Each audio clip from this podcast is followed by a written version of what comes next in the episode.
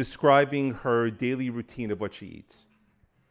So um, she doesn't eat in the morning, and then she eats. Um, oh, then she works out for an hour, does a sauna for a half an hour, and then she eats this. Uh, basically, it's a bone broth, right? Picha. If it's not cold, right? It's like hot pacha, basically. That's what it is. and uh, afterwards, um, she has a nap. She does some work and then she has a meal consisting of basically a paleo meal for dinner. And then the uh, the news was filled with both uh, conventional media and then the alternative media, which we call social media, was kind of rippling through trying to analyze exactly what this is. In other words, is it something healthy? Is it an extreme kind of behavior? Like, what exactly is this? And in addition to that, she also does intermittent fasting.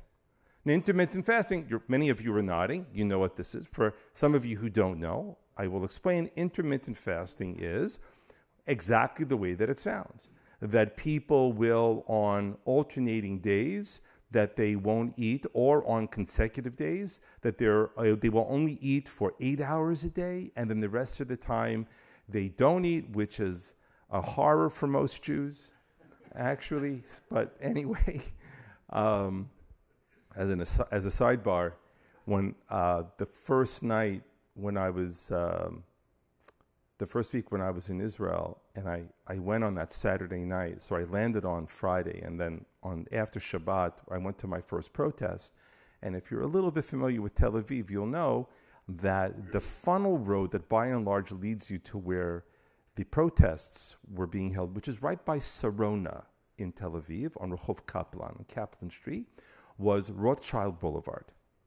And um, Rothschild Boulevard is one of the oldest boulevards in Tel Aviv. It has a beautiful, leafy kind of pedestrian boulevard. It's a stunning, stunning area of the city. And it is littered on the, along the pedestrian boulevards.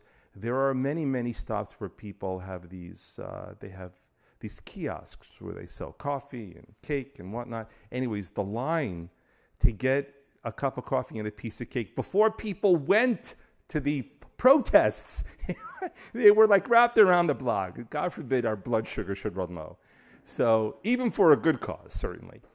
So um, so anyway, um, they were analyzing her diet and the fasting and everything. And the fact is, we know that certainly intermittent fasting is not a weird concept to us anymore. It is fairly, I mean, many people perhaps don't do it, but people understand it. And if they would say to you, you know, I do intermittent fasting, and people who do the intermittent fasting, what do they say? Not only does it help with my weight management, um, but also um, in, in the periods when I'm not eating, that it sharpens my awareness, my thinking process. And more importantly, what it actually does is that it resets my relationship with the idea of what it means to be hungry and what food is meant to do for me. There's also a more extreme version of this. I hope I'm saying the word correctly. It's called frena or frana. And um, what, what that is, it's from the Far East, where people do an extreme version of intermittent fasting basically it's kind of like a Yom Kippur actually, but they drink. And it's supposed to, where they say that the further they are from the, uh, the time when they ate, the more energy they feel they have, and the clearer they feel their minds are. This phenomenon is not at all uh, foreign to many of us. Um, certainly, the older you get, when Yom Kippur finishes, what's the first thing often you say to yourself? Eh, what was I so worried about? Which is in contrast, of course, when you're young. When you're young, it's all a panic. But that is both, I think, a combination of the physical, but more the mental. All of this, by and large, these trends or habits that people have with the frena or the intermittent fasting or the diet regime that Gwyneth Paltrow is trying to publicize, presumably to market in her name, These are all attempts, an indirect and clumsy attempt at doing what the Torah specifically spoke to us this morning. Not surprisingly, spoken more often than the commandment of the Sabbath or many, many other mitzvot commandments is the mitzvah of and how we go about eating.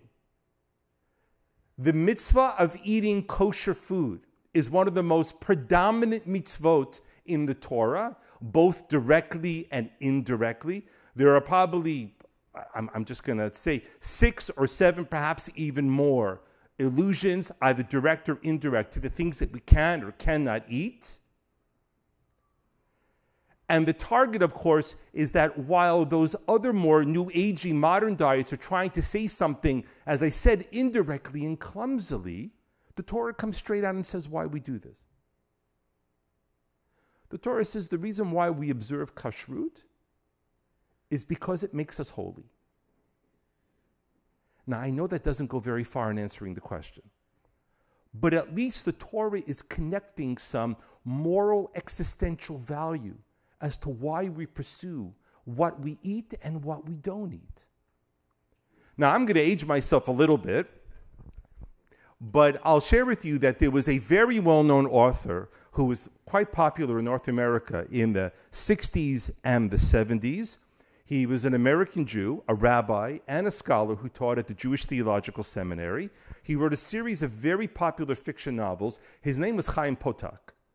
For his most famous book was My Name The Chosen, followed by My Name is Asher Lev. It was so popular they made a movie about it with Robby Benson. I'm, I'm also aging myself here.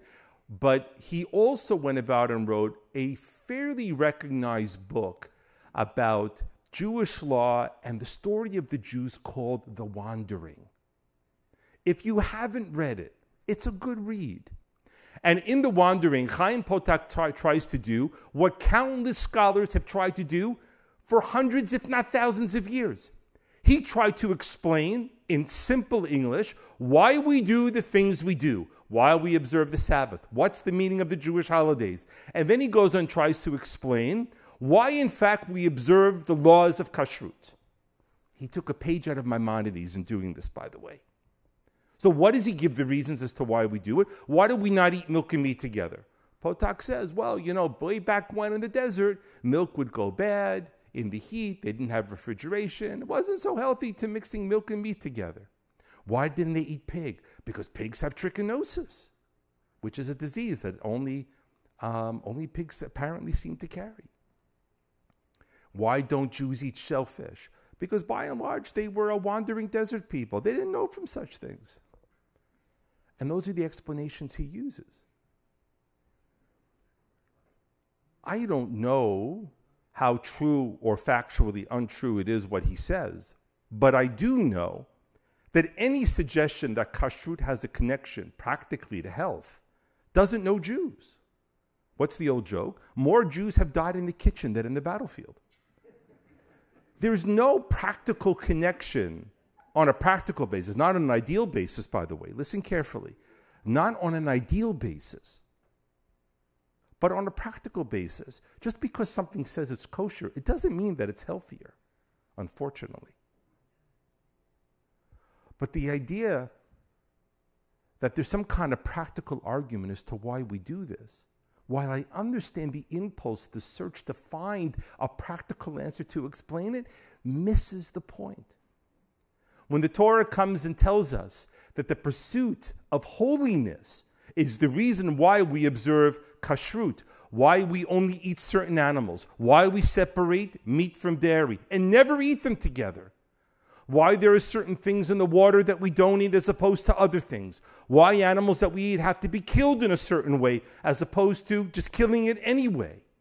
What the Torah is actually trying to say to us is what Leo Kass, in his great book called um, The Nourishment of the Soul, Kass was a, a medical doctor, but he was actually a philosopher.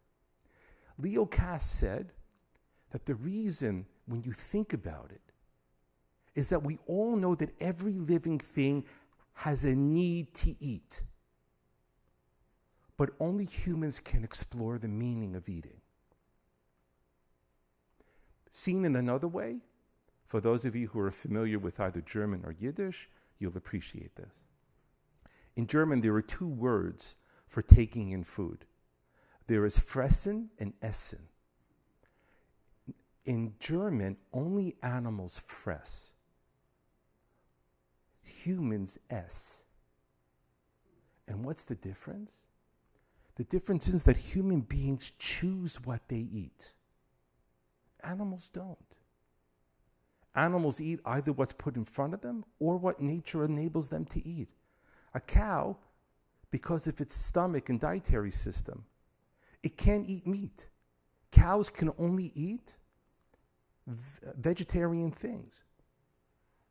And so there's a distinct word given in German for humans that eat because how humans eat is very different because humans search to find meaning in what they eat.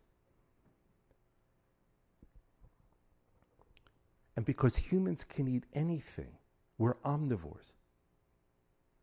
The reason, one of the arguments that kashrut looks to make is that humans need to be taught how to make choices. If you just let humans do whatever it is they want to do in the moment, they will cease to be human beings. What's the great example by, uh, by Kant, the German philosopher? He says if you take a person as they are and you set standards for them where they are, they'll become less than what they are. But if you take a human being and set standards greater than what they are, the human will become actually more of a human being. The idea, one of the ideas of kashrut, is that it is a tutelage from the earliest parts of our lives about how to make choices, which is a skill that is woefully underdeveloped in our world. People don't know how to make choices. They don't think they actually have to make choices.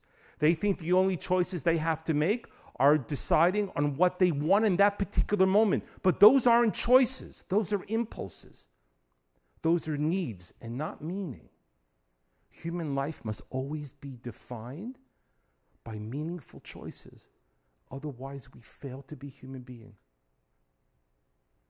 This coming week, as I'm sure many of you know, is Yom HaShoah, Holocaust Memorial Day. It is a somber time in the Jewish world.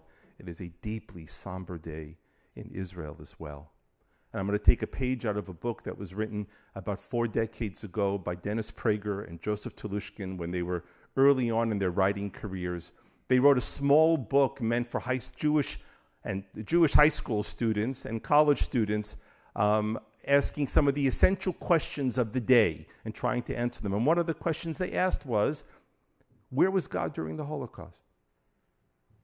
And Telushkin and Prager famously answer, and it's been repeated many, many times and seldom actually attributed to them.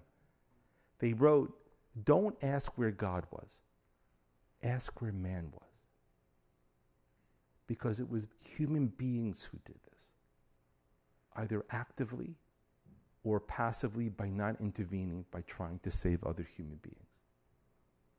And so on this coming week, we are reminded once again that human life is always defined by the choices that we make. Shabbat Shalom.